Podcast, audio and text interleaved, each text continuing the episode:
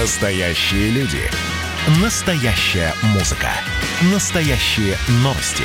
Радио «Комсомольская правда». Радио про настоящее.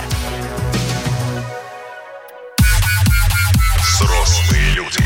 Взрослые люди.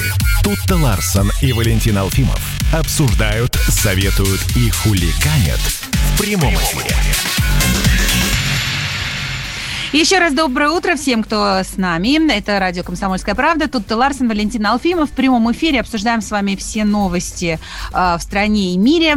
Волнуемся, радуемся. Вот э, очень хорошие новости сейчас были о том, что э, потихонечку снимаются ограничения для туризма не только на юге России, но и в разных других Ну менее привлекательных регионах. Да, в- На, Да. на Белое море можно съездить, на море Лаптевых, вот, все хорошо. Нет, ну смотри, в Бурятии открываются туристические объекты, на Байкале а, туристические базы открываются. Слава богу, все-таки какое-то движение начинается. Июль будет довольно активным, я думаю, с точки зрения отдыха для россиян.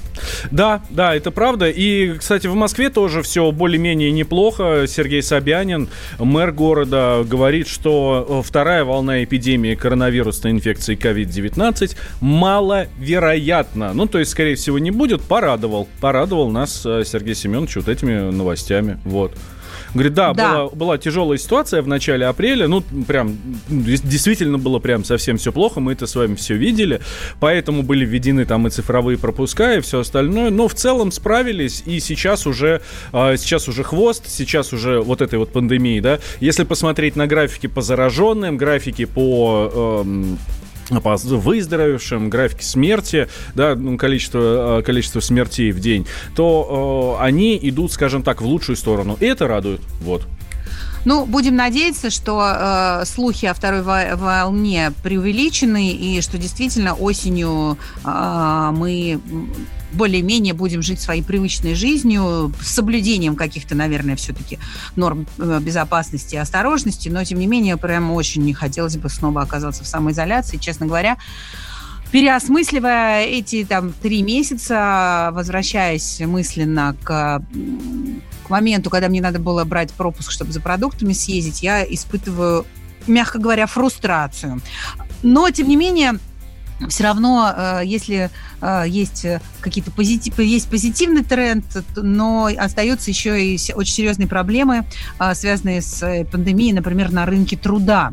За время карантина, по словам главы Мин- Минэкономразвития Российской Федерации Максима Решетникова, сократили 680 тысяч работников. Это, конечно, огромная цифра, и хотя, несмотря на то, что у нас Вообще на пике э, 15 миллионов рабочих мест было под жесткими ограничениями. Вообще люди, то есть 15 миллионов человек не работали.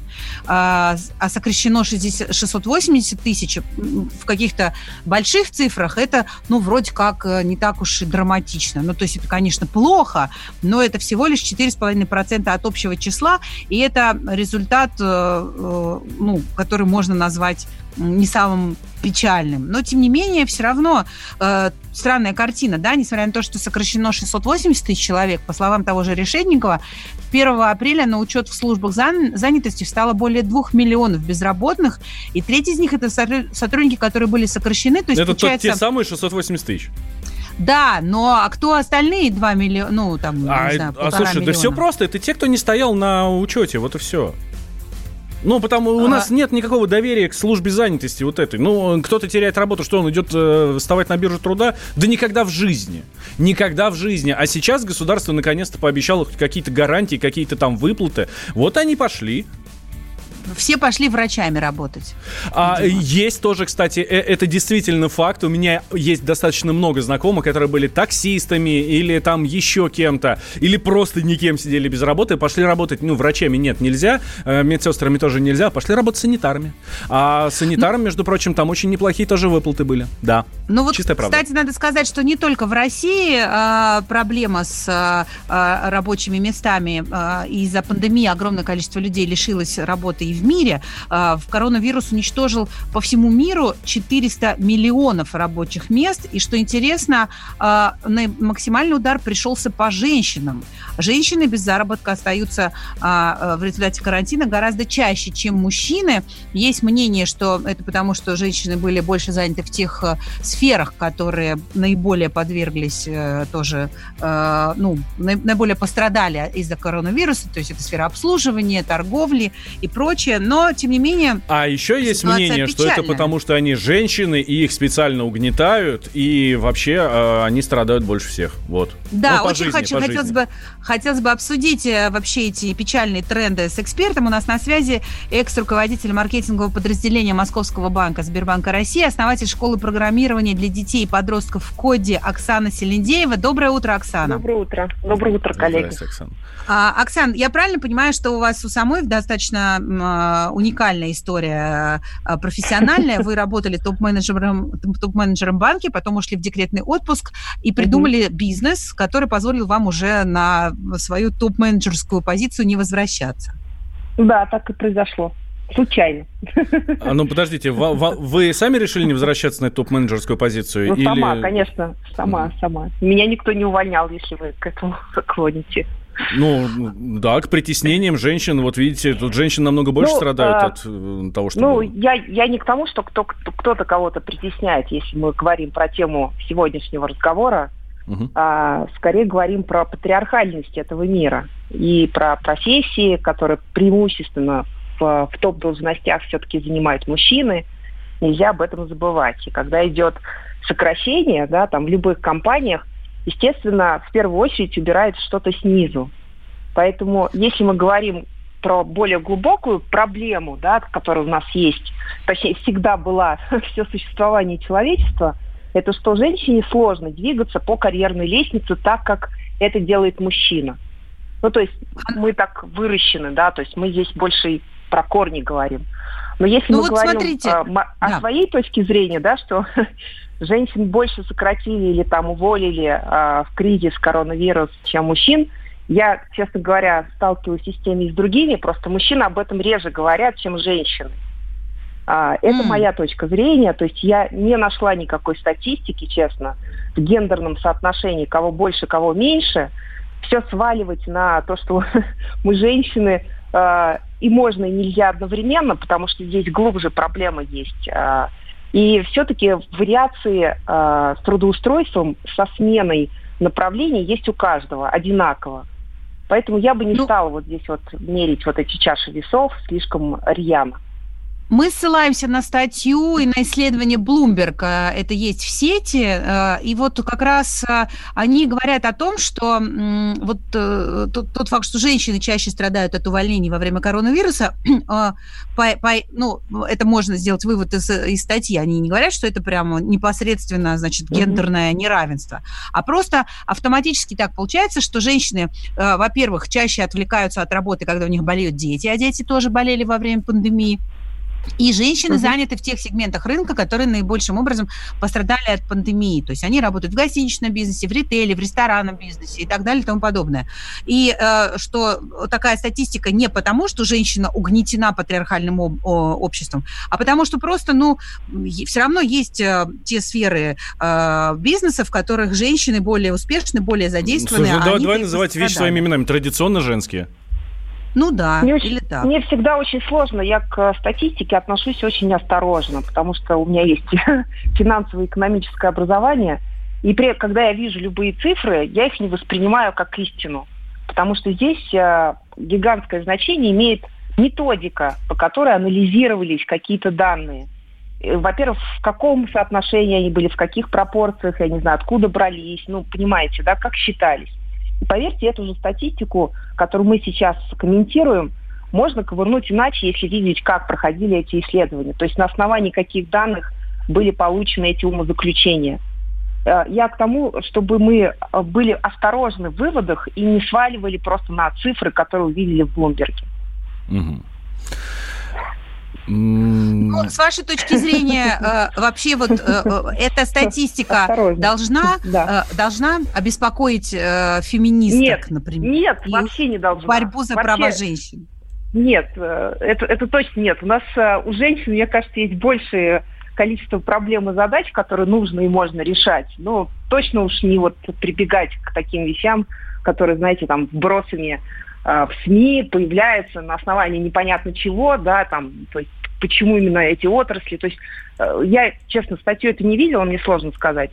Но если было само исследование, то есть как проводилось, то было бы понятнее. И это было бы более конструктивнее, чем обсуждать голые цифры. Угу. Это исследование... Но тем не менее, Оксан, про... да, прости, Валь. Да, да, да, я понимаю, нет, конечно, женщины разговаривают, я не лезу, все хорошо. Все хорошо. Все, все, тебе слово, мужчина. Да, э, это исследование Всемирной организации, э, Всемирной организации труда, ее генеральный директор Гай Райдер, собственно, как раз и сказал о том, что пандемия наглядно продемонстрировала, как ненадежно финансовое положение многих людей, и среди таких групп, например, женщины, которые гораздо чаще мужчин оставались без работы из-за карантинных мер, потому что работают, собственно, вот в этих самых занятых сферах. Вот. При ну, том, хорошо. что мужчины, кстати, болели чаще и острее тоже по статистике, чем женщины. Но вы ведь тоже, Оксана, все равно использовали угу. термин «патриархальное общество». Да, да безусловно. То есть да. Мы я, можем говорить о том, что мир по-прежнему остается патриархален относительно женщины. И, и, и будет. Все века он так существовал. Сейчас, конечно, происходит очередной всплеск, как был там в 70-е годы или в начале 20 века. И слава богу, что у нас появилась у женщин возможность заявить о себе и проявиться во всех сферах экономики. Но если мы посмотрим на историю, ну, я думаю, что все так или иначе, как минимум учились в школе, все факты говорят о том, что женщина была вторым, третьим, ну, скажем так, сортом, если так можно выразиться, людей, да, а, и всегда правительство, ну, были... Спасибо. Ох, Оксана, да. Селендеева, создатель школы программирования для детей. Вы уже взрослые люди.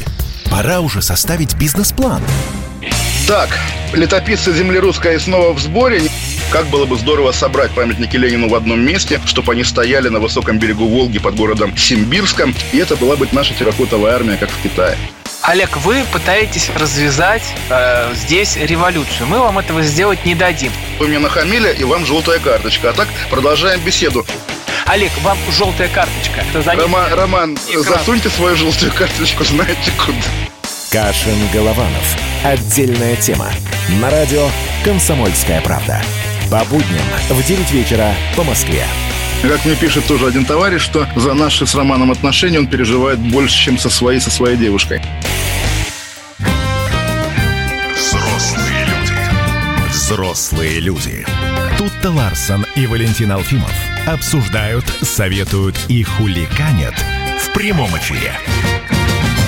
Да, да, да, так все и есть. Здравствуйте, дорогие друзья. Прямой эфир радио Комсомольская правда. Меня зовут Валентин Алфимов. Тут Ларсен вместе со мной. Нет, не так. У нас по теме не положено. Э, тут Ларсен и Валентин Алфимов. Да.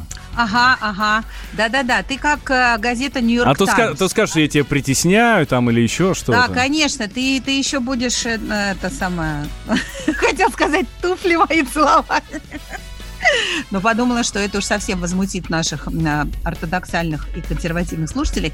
Но э, э, я не зря сказала про Нью-Йорк Таймс. Тут проскочило две очень забавные параллельные новости. Э, значит, Нью-Йорк Таймс будет бить, как это называется, в общем, языком ударит по расизму, угу. правописанием ударит по расизму. А, вот так. Только это сказал, что языком черный. ударит, я сразу себе представил что-то хулиганское, да. Нет, нет, нет, э, именно э, правописанием ударит ага. по расизму. Значит, слово черный они будут теперь писать, если речь идет о людях или культуре, э, чернокожих или наций, будут писать с большой буквы, чтобы не путать с цветом там чего-нибудь, чего бы то ни было, неба или обуви, или, или э, там, не знаю, какой-нибудь носорога черного.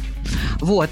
А, а, вот такие вот дела Но, ну, творятся. Ну... К вопросу, к вопросу о, о, о э, толерантности. А еще я тут прочла, а, как раз Мардан это обсуждал с Машей Бачениной, что э, певица Монеточка высказала сожаление о том, что уродилась гетеросексуальной, что ей за это стыдно. Ну, понимаешь? слушай, ну никогда не поздно, ладно тебе. Ну, можно себя сломать и заставить. Господи, дай бог здоровья этой монеточке.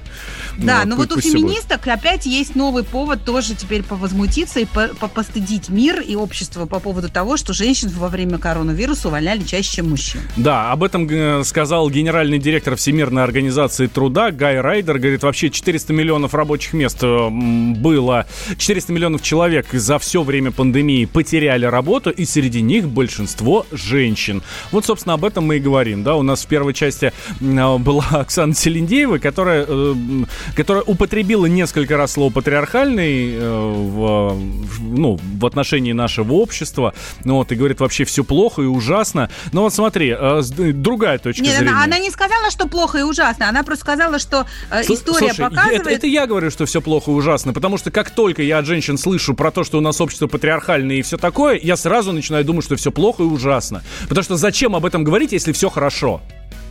Ну, послушай, кому-то хорошо, когда общество патриархальное, ну, э, как, как сказать, э, а почему у нас отстаивание, с чего, с отстаивание взял, скреп никто не отменял. Слушай, я категорически количество... не согласен с тезисом, что у нас общество патриархальное. Категорически я с ним не согласен. Да, у нас президент мужчина. Посмотрите на состав правительства. Я не знаю, посмотрите на состав Государственной Думы. У нас что, там женщин нет? У нас спикер Совета Федерации кто? Так, на минуточку, это третий человек в, в стране после премьер-министра. Но э, э, когда мы говорили с э, нашим экспертом Оксаной Селендеевой, мы говорили вообще о мире даже, а не о России что как бы в мире не боролись за права женщин, а мир все равно остается патриархальным, и в период каких-то социальных потрясений первым делом вроде как страдают женщины. А, знаешь, Они почему у нас мир остается патриархальным, если мы что переключаемся на весь мир? Потому что вот эти феминистки, которые за, за что-то борются всегда, они борются за волосатые подмышки и лапки, за возможность не брить ноги и не краситься и ходить без лифчика. И все. Это главное, чего хотят феминистки. И я совершенно этого не понимаю, потому что надо обращать внимание как раз на то, что вот, ну, сокращают больше, да, а, там работу теряют больше, какие-то там возможности, где-то меньше, хотя я, честно говоря, не знаю где. Посмотри на наши, э, да, давай обратно к нам вернемся, посмотри на наше государство. У нас после войны вообще одни женщины остались. У нас после войны женщины рулили вообще всем. Я сейчас не говорю про правительство, там еще что-то, ЦК КПСС и все такое. Нет. Вот дома у нас, у нас до сих пор по традиции мужик приходит и отдает всю зарплату жене. 30 лет прошло уже Советского Союза. Я прекрасно всю эту историю помню.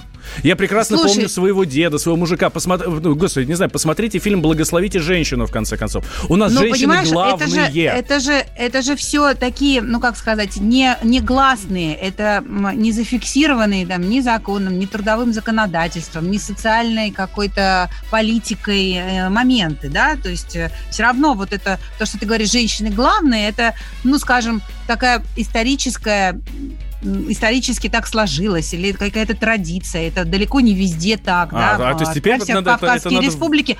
Отправься надо в, в Кавказские республики. Да? Там женщины вообще не главные понимаешь? А феминистки, они борются за то, чтобы э, документально было зафиксировано, mm-hmm. что женщина при приеме на такую-то должность получает столько же, сколько мужчина на этой должности. А по статистике женщина даже в цивилизованных странах по-прежнему получает там на 20% меньше с теми же компетенциями на тех же должностях. Я, честно говоря, мне не близки идеи современных неофеминисток, которые предлагают пересесть с иглы мужского там чего-то одобрения. Вот, вот я да, того, чтобы, забыл, да. Да, да еще пересаживаться да, того, надо чтобы, им обязательно. Вместо того, чтобы действительно отстаивать права женщин, но мне, например, очень нравится то, как эти вопросы решаются в той же моей любимой Норвегии, да. У них там в 70-х годах 20 э, века не было ни одной женщины в правительстве. А потом в 80-х годах а, женщина самая молодая в истории стала премьер-министром, а там спустя еще несколько лет уже там, ну, ну, какая-то львиная доля министерских кресел была занята женщинами. И не потому, что они женщины и лучше мужчин, а просто потому, что они были хороши на своем месте, их выбрали. Вот. И там действительно э, традиционно уже так сложилось, что женщины и мужчины там вообще все равны. Старики дети, взрослые дети, э, молодые старики, мужчины и женщины. И действительно есть большое чувство уважения к человеческому достоинству. Э, и мне кажется, это вообще не особо даже связано с какой-то патриархальностью. Патриархальность а, и человеческое достоинство – это все-таки вещи какого-то разного порядка. Но ну, действительно, патриархальность бы... не может быть достоинством. Нет, ну, мне кажется, что наличие патриархальности э, там, ну, в семье или, или в обществе не исключает уважение к человеческому достоинству и э, никак не исключает прав женщин на э, там, нормальную работу, социальную справедливость, безопасность и так далее и тому подобное. Честно, ни разу, дело, не что... видел, ни, ни разу не видел ни одну женщину, которой отказали в работе. Потому что она женщина. Ой, ну вот это потому, что ты не женщина, Валь. Ну, mm. тут, уж точно прям вот это прям сейчас вообще очень субъективное, субъективный угол зрения на жизнь, правда. Но я должна, я должна тебе сказать, что эм, просто в России, например, культурно и социально достаточно по-другому сами женщины на это смотрят сами женщины не очень хотят э, во многом, да, там как-то равняться с мужчинами. Ну, то есть это не в нашей, не в нашей э, просто традиции даже культурной, но тем не менее вот опять же, мне поэтому их, вот ты хочешь все время на Россию уйти, а мне хочется уйти на мир, потому что э, традиционно принято считать, что вот у нас в, в России все плохо, с, э, там, с правами женщин до сих пор, да, с уважением к женскому полу, с равенством женщин э, перед, мужчинами там, и прочее. А в мире все хорошо. А вот эта статистика по ковиду показывает, что, как сказала наш эксперт, мир остается патриархальным. Получается, что то, за что борются феминистки, э, ну, по-прежнему ВОЗ и не там. И История... ВОЗ... ВОЗ. Это, это не Всемирная организация ВОЗ. здравоохранения, да. Ну, не знаю, мне кажется, что э, вот эта история с ковидом, она говорит не о патриархальности мира, а просто о том, что женщины традиционно больше заняты в определенных видах деятельности, которые наиболее пострадали. И я не согласна с тем, что ну, вот как э, исторически ничего в женской жизни не меняется. Если мы возьмем женщину времен Ветхого Завета и женщину, даже которая живет в России в 21 веке, все-таки немножечко уже по-другому эта женщина себя чувствует. Но, может быть, я ошибаюсь. Так, давайте сейчас сделаем небольшой перерыв надо выдохнуть и обмозговать все, что мы здесь сказали. Вот, и сразу после, после новостей, давайте поговорим про железный занавес. Про железный занавес, который у нас э, вполне возможно, ну, так вот есть у меня такое ощущение, уже опустился, и нас никуда не выпускают, ничего нельзя, вот, и все такое. Так это или нет, как раз давайте после новостей мы обсудим. Валентин Алфимов и Тутта Ларсен здесь в студии. Но вы же взрослые люди. Андрей Ковалев. Простой русский Миллиардер. В авторской программе «Ковалев против». Против кризиса. Против коронавируса. Против паники. Против кнута, но за пряники.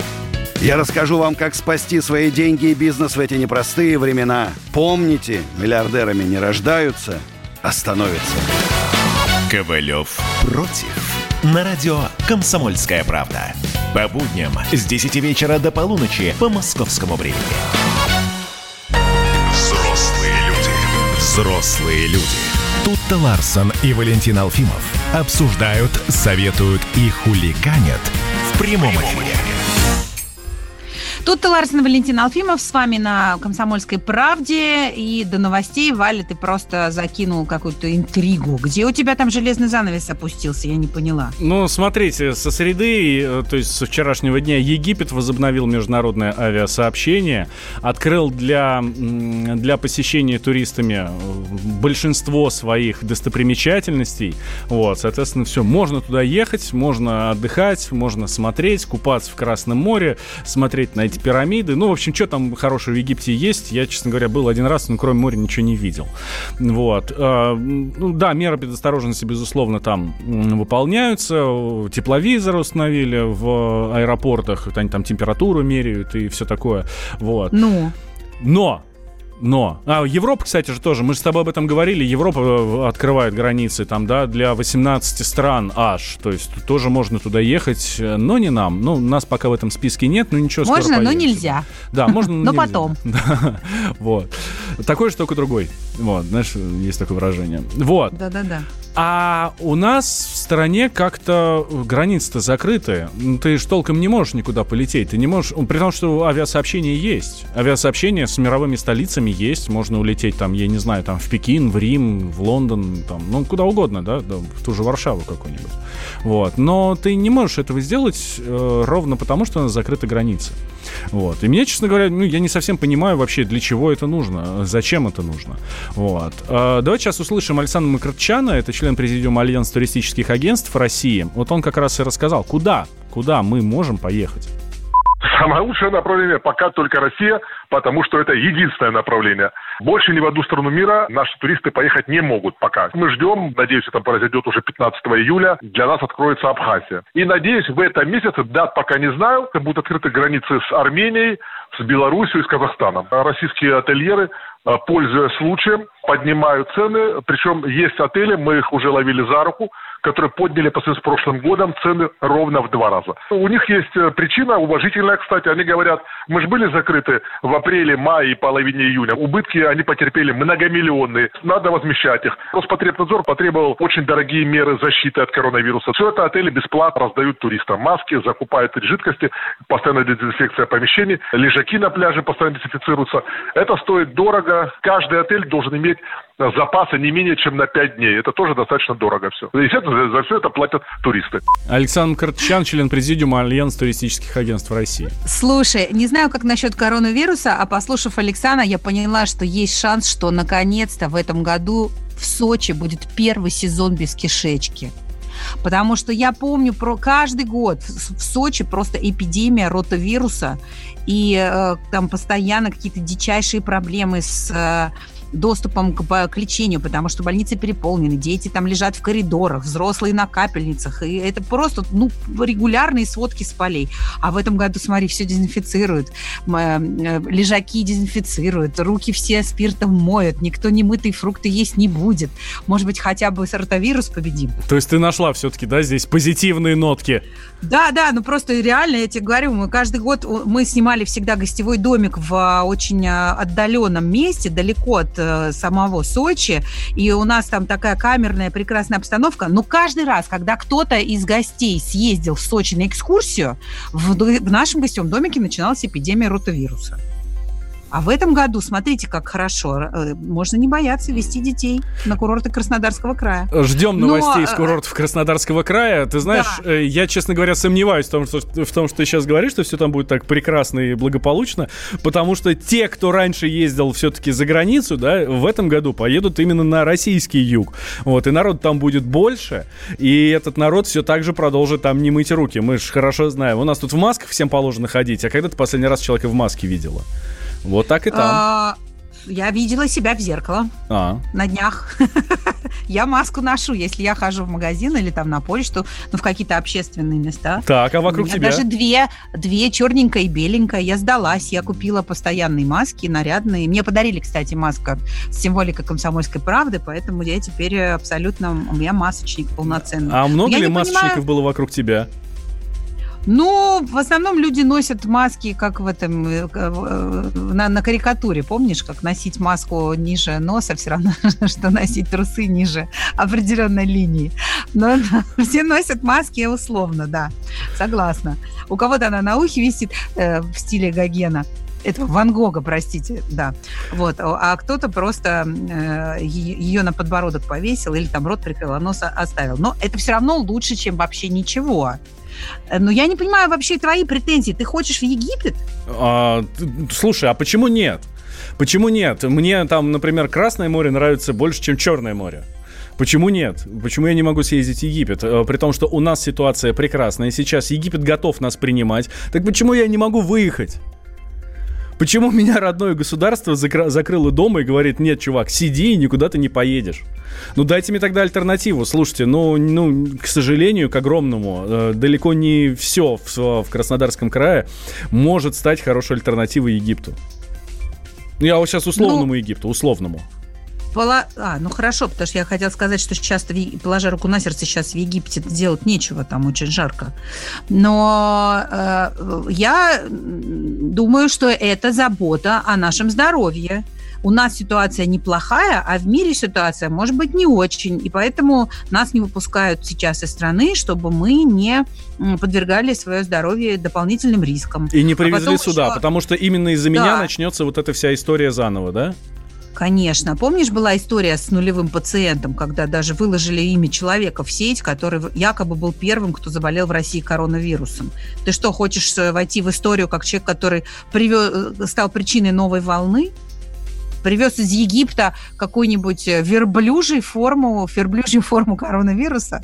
Слушай, а может быть и нафиг нам это не нужно, да? Вот эти всякие там открытые границы, путешествия куда угодно. Может быть, действительно у нас и здесь, там, в стране хорошо. 8 800 200 ровно 9702 наш номер телефона или Viber WhatsApp. Плюс 7 967 200 ровно 9702. Ваше мнение, дорогие друзья, очень интересно. Может быть, я действительно зажрался и э, совершенно не понимаю, чего хочет народ.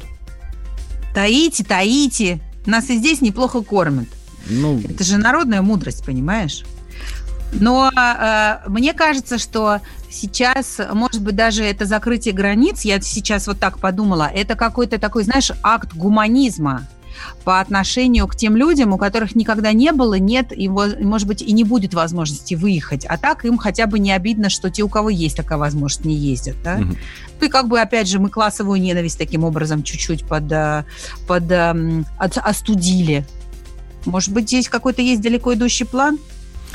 Может быть, может быть. А, э, тут Европа не открылась для нас, потому что считают, что у нас плохая ситуация. Пишет нас, нам Артемчик. Да, действительно, Артемчик так и есть. Они почему-то уверены, что мы перевираем статистику, что у нас все на самом деле не так, и у нас огромное количество за, там, заболевших, заразившихся, и, а мы всем врем, что там, не знаю, там у нас меньше, там, по-моему, сегодня, ну, там, какая у нас статистика? Сейчас, дай, дай, дай, дай пока покопаюсь, вот, ты... Э, да, а я хочу хочу сказать, что э, это тоже довольно странно со стороны Европы, потому что, э, по крайней мере, с точки зрения смертности от ковида, Россия э, весьма и весьма впереди многих стран, даже самых цивилизованных, потому что, да, у нас был высокий, высок, ну, большое количество заболевших, просто потому что у нас страна большая, мы на третьем месте после Америки и Бразилии, но летальность э, от ковида в России значительно ниже, чем э, во многих странах, и даже были какие-то попытки это объяснить тем, что там то ли мы делаем прививки БЦЖ, то ли еще что-то. А у нас просто медицина хорошая и, и врачи умные, поэтому они быстро распознали э, разнообразные способы купирования ковида и э, не стали, ну, не, не у всех это дошло до э, критической какой-то точки зрения. Ну, см- смотри, менее... э, смотри, цифры, да. цифры, я обещал, да, в, в столице подтверждено 611 новых случаев заражения коронавирусом. 611! Мы помним, еще месяц назад это была цифра в 10 раз больше, а сейчас 611. 11. А эти уроды нам не верят. Ну, как так?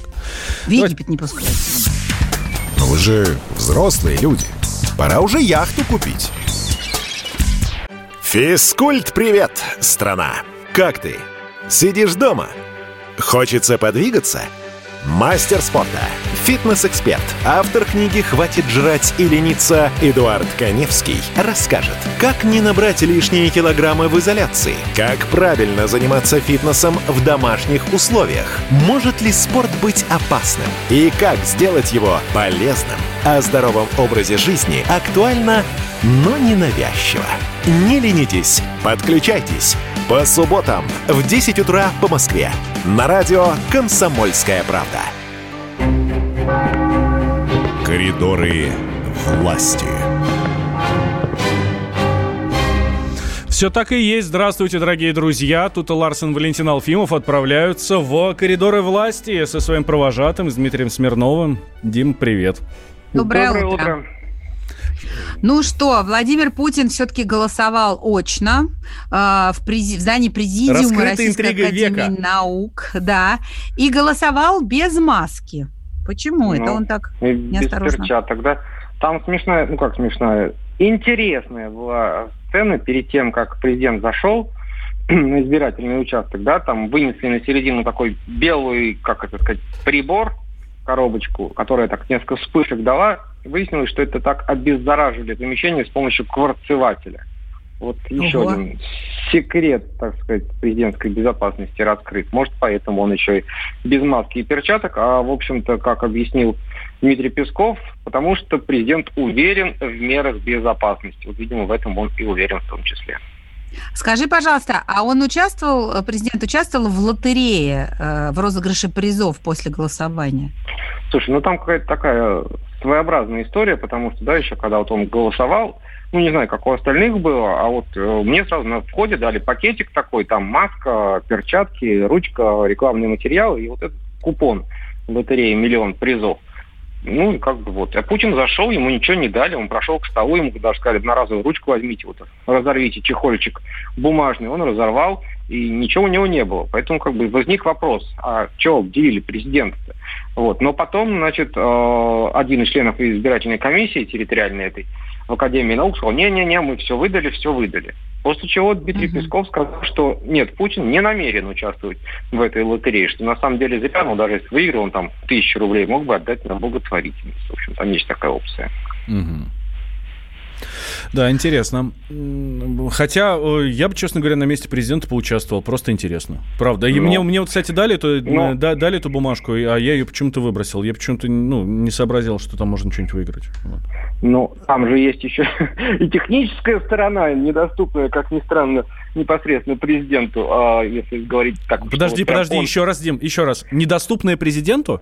Да, если предполагать, что он сам делает все от начала и до конца. Ведь это купон, да, там надо стереть так аккуратненько а, номер, ну, в смысле, защитное поле, и там появится номер. Этот номер надо отправить по СМС, там, да, и тебе, ага. значит, ты участвуешь в розыгрыше.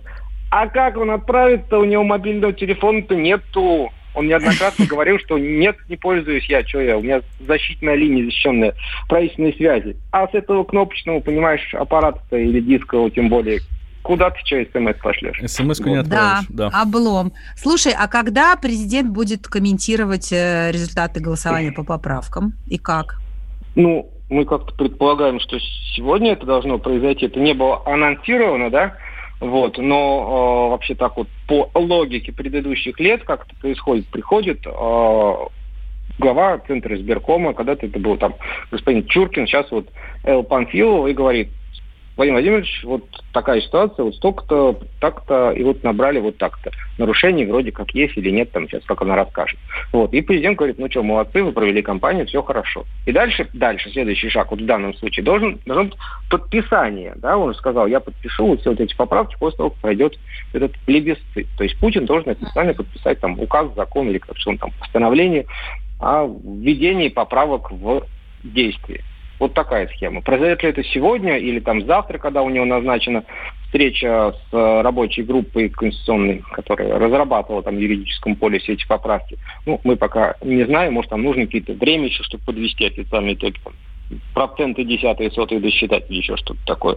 Ну вот в ближайшие дни, сегодня-завтра. Угу. Ну, ждем, ждем.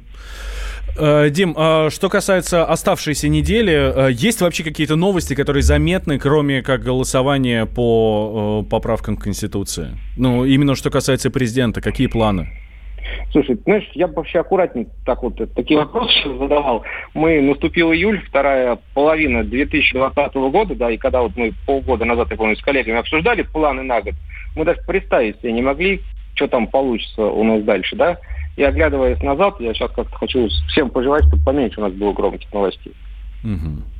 Да уж, громких новостей и грандиозных планов, которые непонятно, э, э, непонятно чем могут э, быть остановлены. Слушай, ну я вот еще смотрю, что после того, как Владимир Владимирович с Лукашенко пообщались на открытии Ржевского мемориала, в новостях стала мелькать такая информация о том, что в России оценили вероятность возобновления работы по интеграции с Белоруссией. Об этом известно что-нибудь? Ну, это так, не так, что в России прямо оценили, это как раз посол Беларуси в России Сибаск сказал, что там вот идет работа и все прочее. Ну, знаешь, Д. Юры она работает и не останавливалась, поскольку там никто не говорил, что все, мы выходим, там, или мы тормозим, мы морозим.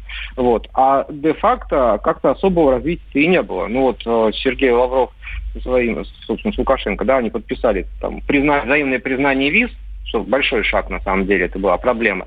Вот. Но какие дальнейшие шаги будут, ну, честно говоря, пока не знаем. Ну, там, я думаю, что белорусам сейчас особо не до этого. У них выборы через месяц, чуть-чуть больше, 9 августа. Поэтому я думаю, что они сначала закончат свою эту эпопею, а дальше будут уже смотреть, куда едем.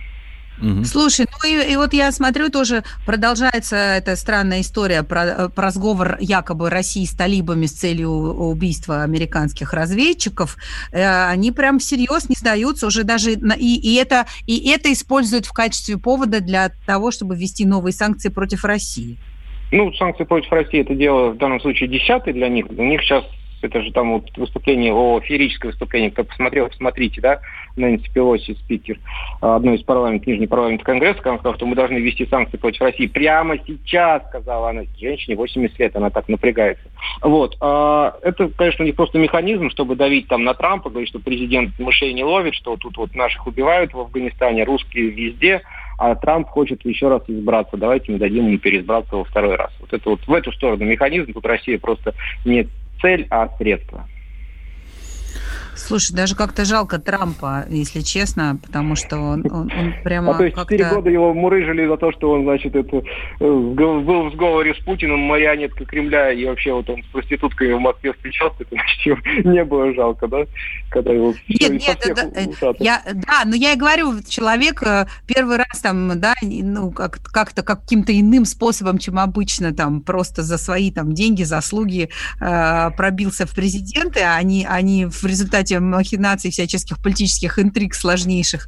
И как кур во щип просто. Вот в этом бульоне он варится. Ну, и, это, ну, на самом деле, это, интрига-то она вот сама по себе феноменальная для вообще человечества, наверное, потому что обычно, как правило, ну, вот это Путин сто раз нам говорил, и, собственно, все остальные, что победил кто-то на выборах, все остальные говорят, ну да, победил, там, нарушение, нарушение, все, давайте через 4 года или сколько соберемся и будем заново это разыгрывать. А тут проигравшая страна не смирилась, демократы, да, и парализовали практически и внутреннюю политику, и мировую, там, ну, так можно говорить по-разному, но фактически раскол в стране, в США, там какой-то там на грани или на пороге балансирует гражданской войны, и такого не бывало. И все думают, что ну, через 4 года это закончится. Да как бы не так. Да, не закончится. А у них еще и выборы впереди. Господи, что там еще может да. быть? А у нас высокая явка на голосование по поправкам. И плебисцит состоялся. Да. Дима, спасибо. Тут-то спасибо. Увидимся До завтра, завтра с тобой здесь, в этом эфире 8 утра. Вы же взрослые люди. Берите пример с Владимира Путина.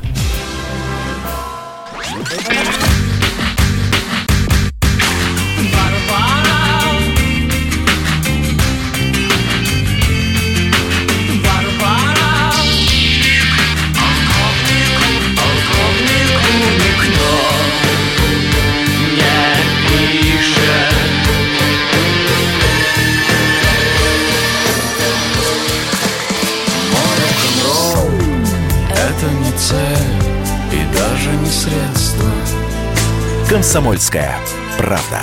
Радио «Поколение Битва». Взрослые люди.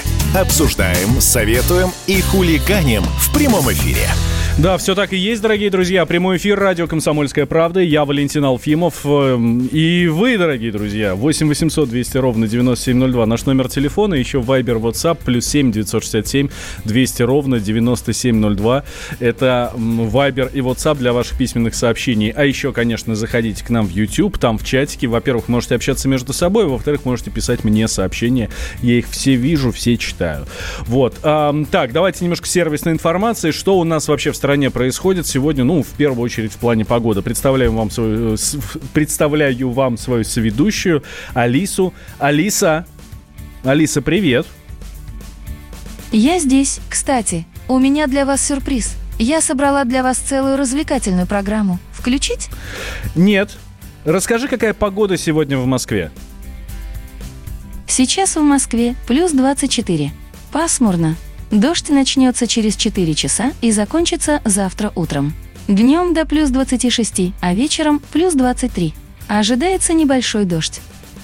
Хорошо, что с пробками сегодня в Москве? В Москве в настоящее время 4 балла, местами затруднения. Давай порадуем жителей Дальнего Востока. Алиса, а какая погода во Владивостоке сегодня? Сейчас в Москве плюс 23. Пасмурно. Дождь начнется через 5 часов и закончится завтра утром. Днем до плюс 26, а вечером плюс 22. Ожидается небольшой дождь. Алиса, какая сегодня главная новость? К сожалению, я не смогла найти новостей по данному запросу. Угу. Хорошо. Алиса, а как завершилось голосование по поправкам в Конституцию? Ответ есть на iz.ru. Читаю. Завершилось. Завершилось. Спасибо, Алиса. Вам спасибо за интерес и внимание. А, итак, ну хорошо, если а, а, Алиса у нас сегодня очень лаконична, да, завершилась. Это самое главное. Да, действительно завершилась. Несколько минут назад э, Центральная избирательная комиссия подсчитала 100% голосов, 100% бюллетеней. Итак, смотрите, что получается. За поправки в Конституцию проголосовали 77% и 77,92% э, россиян. Против 21,27%. Это после обработки 100% а, прото протоколов, 100% бюллетеней. Поправки к Конституции вступят в силу после подведения Центральной избирательной комиссии официальных итогов голосования. Ну, то есть об этом должно быть объявлено. Объявлено официально. Я уверен, что с минуты на минуту Элла Памфилова э, в, выйдет с обращением э, а к президенту, б к народу и объявит об итогах голосования. С нами на связи э, Андрей Клишес, сенатор, сопредседатель рабочей группы по поправкам. Андрей Александрович, здравствуйте. Здравствуйте, добрый день. Как оцените итоги? Ну, итоги, я думаю, что впечатлили всех, потому что мы увидели, что общество у нас способно консолидироваться. И, конечно же, очень хорошо, что поправки в Конституцию, вот те предложения, которые сформулировал президент, стали основой для такой вот широкой общественной консолидации. Это и поддержка президенту, безусловно, потому что именно президент Путин 15 января инициировал поправки в Конституцию, сформулировал ряд положений, которые касались и организации публичной власти, и э, социальных э, гарантий, и изменения в целом подхода э, в работе органов государственной власти. Поэтому, конечно же, это очень большой результат, это действительно историческое событие в полном смысле этого слова. И мы увидели, что такое вот то самое путинское большинство, сколько это голосов, потому что я думаю, что это порядка, наверное, там 55 миллионов будет голосов за. Надо, конечно, внимательно посмотреть цифры Центра избиркома, э, но это очень-очень впечатляющий результат. Андрей Александрович, а, явка еще достаточно высокая, почти 65%. А, в этот период, в это время, честно говоря, ну, лично для меня это очень неожиданно, потому да, что лето, потом отпуска, дачи, а, плюс все это дело про, проходит среди недели, пусть и 1 июля было объявлено выходным днем, вот, ну, плюс вот эта вот вся история с коронавирусом, с карантином, самоизоляцией, ну, люди все-таки пришли и проголосовали.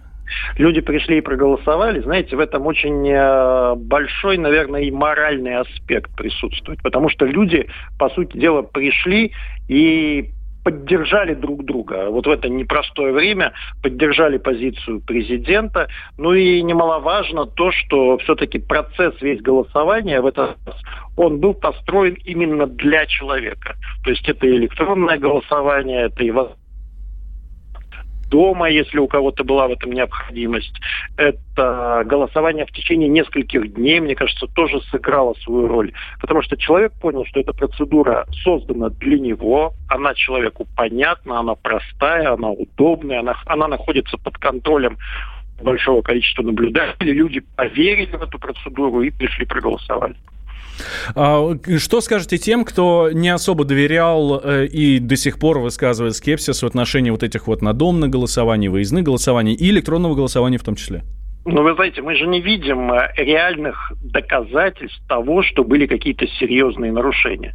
Мы видим, какое количество фейков производили отдельные товарищи, которые пытались работать на делегитимизацию этого голосования.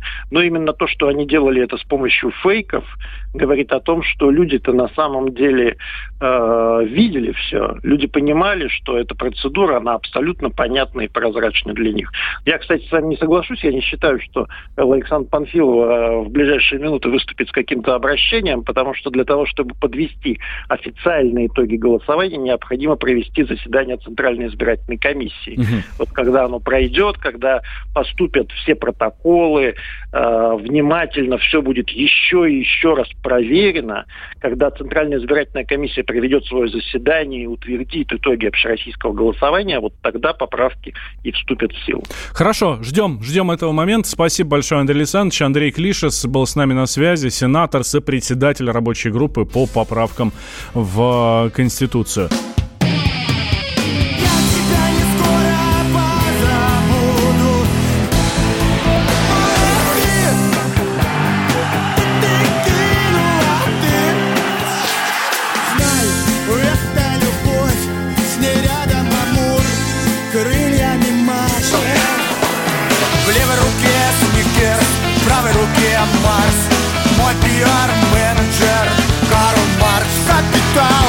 «Комсомольская правда». Радио поколения Ляписа Трубецкого.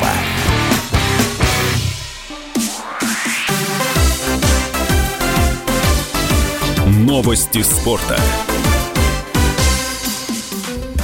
Итак, возвращаемся. Прямой эфир радио «Комсомольская правда». Я Валентин Алфимов. Андрей Вдовин ко мне присоединяется, наш спортивный обозреватель. Андрей, привет. Физкуль, привет. Ну так что, продолжается у нас чемпионат России? Да, действительно, продолжается чемпионат России. «Зенит» э, мчится к своему чемпионскому титулу. Вот они вчера обыграли Тамбов, причем э, были в шаге от конфуза, в шаге от того, чтобы сыграть в ничью, но все-таки справились на последних секундах, вырвали победу. И теперь в следующем туре, если э, при определенном стечении обстоятельств, если там Локомотив потеряет очки, Краснодар потеряет очки, то «Зенит» официально может стать чемпионом России вот этого необычного сезона. Слушай, ну это достаточно рано, у нас только 25-й тур прошел, да, или будет как раз 25-й? Ну вот, и... Ну, в принципе, ничего. В принципе, более-менее приличия соблюдены. Вон там э, тот же Ливерпуль-то уже э, тоже неделю как э, чемпион Англии. Так что нет, ничего, нормально. Э, с другой стороны, мы же понимаем, да, что «Зенит» на голову выше всех своих соперников, в том числе и по своим эм, э, финансовым э, показателям, по своим финансовым возможностям. Вчера, например, Российский футбольный союз э, выкатил такие э, замечательные цифры э, финанс, э, финансов наших клубов, которые очень, очень здорово характеризуют соотношение сил.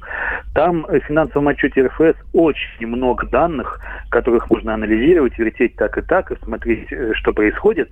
Но там, э, если посмотреть на, на графу расходы, «Зенит» в год тратит более 14 миллиардов рублей. Да, это э, запредельные такие цифры, да, если это за 2019 год цифры, если перевести их в евро, да, получается, получается, что у «Зенита» бюджет 200 миллионов евро в год, это очень-очень солидные цифры. На втором месте, если я правильно помню, «Локомотив», там порядка 8 с половиной 9 миллиардов, а э, «Спартак», э, допустим, 7 миллиардов, э, ЦСКА еще меньше, да, и сразу понятно, что э, «Зенит» в этой компании очень здорово выбивается, и кому, как не ему, быть чемпионом.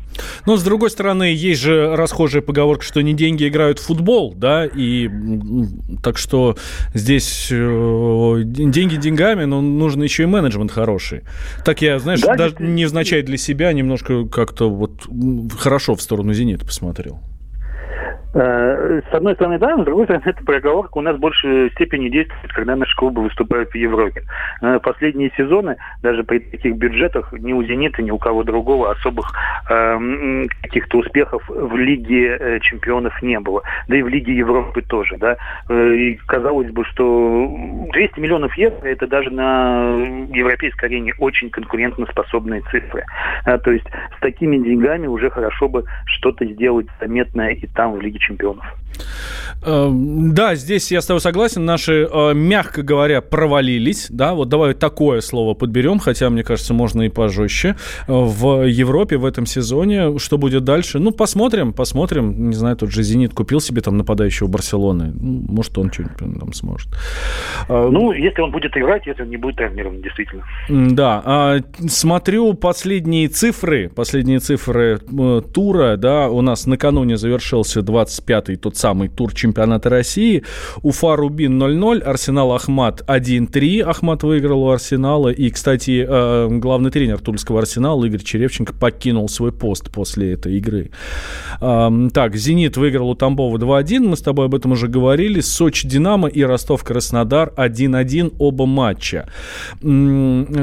Э, Ростов Краснодар. Совершенно... Я э, накануне включил телевизор и увидел, что там идет какая-то 115 15 минута, и все еще матч не завершается, и э, Ростов забил свой мяч уже в добавленное время, причем в хорошо добавленное время. Там, в общем, судейский скандал совершенно жуткий какой-то. Да, все это время смотрели видеоповторы, смотрели э, правильно, неправильно, что там нарушено, не нарушено правило.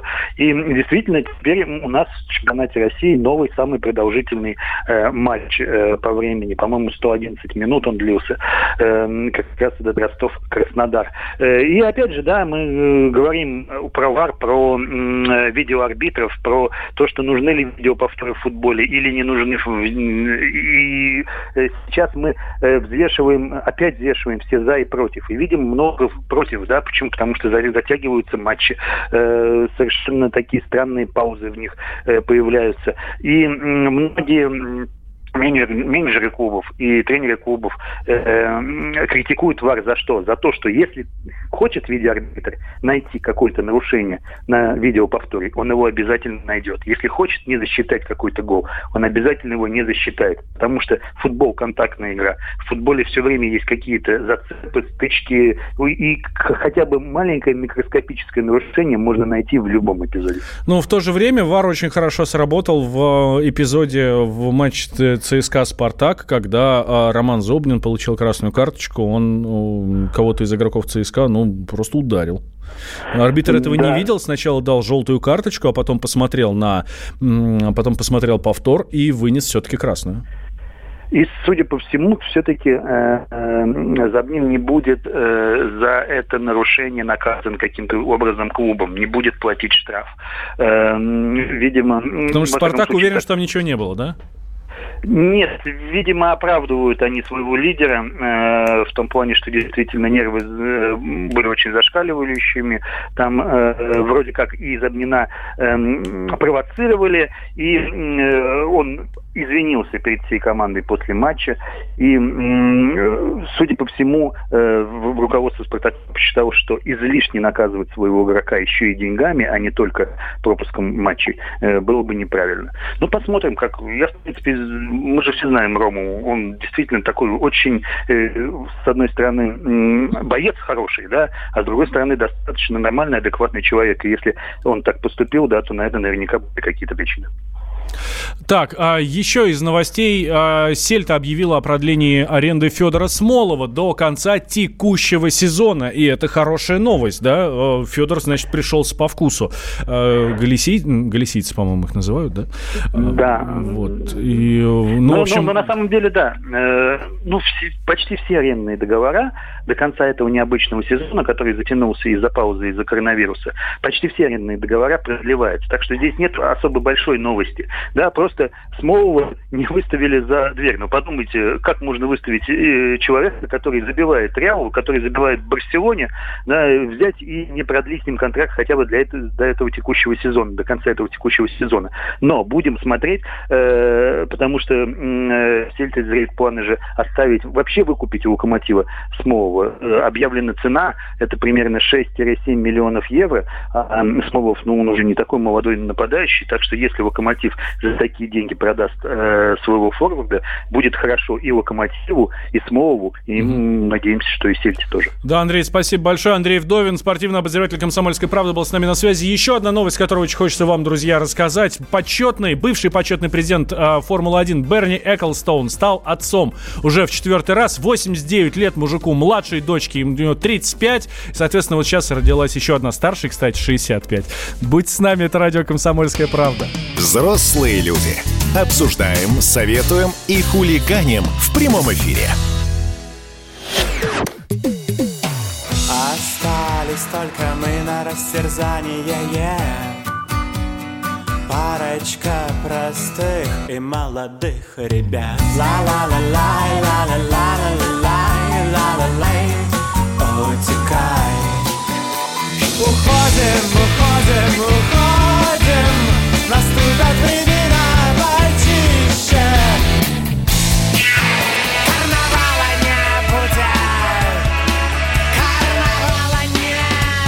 «Комсомольская правда». Радио поколения Мумитроля.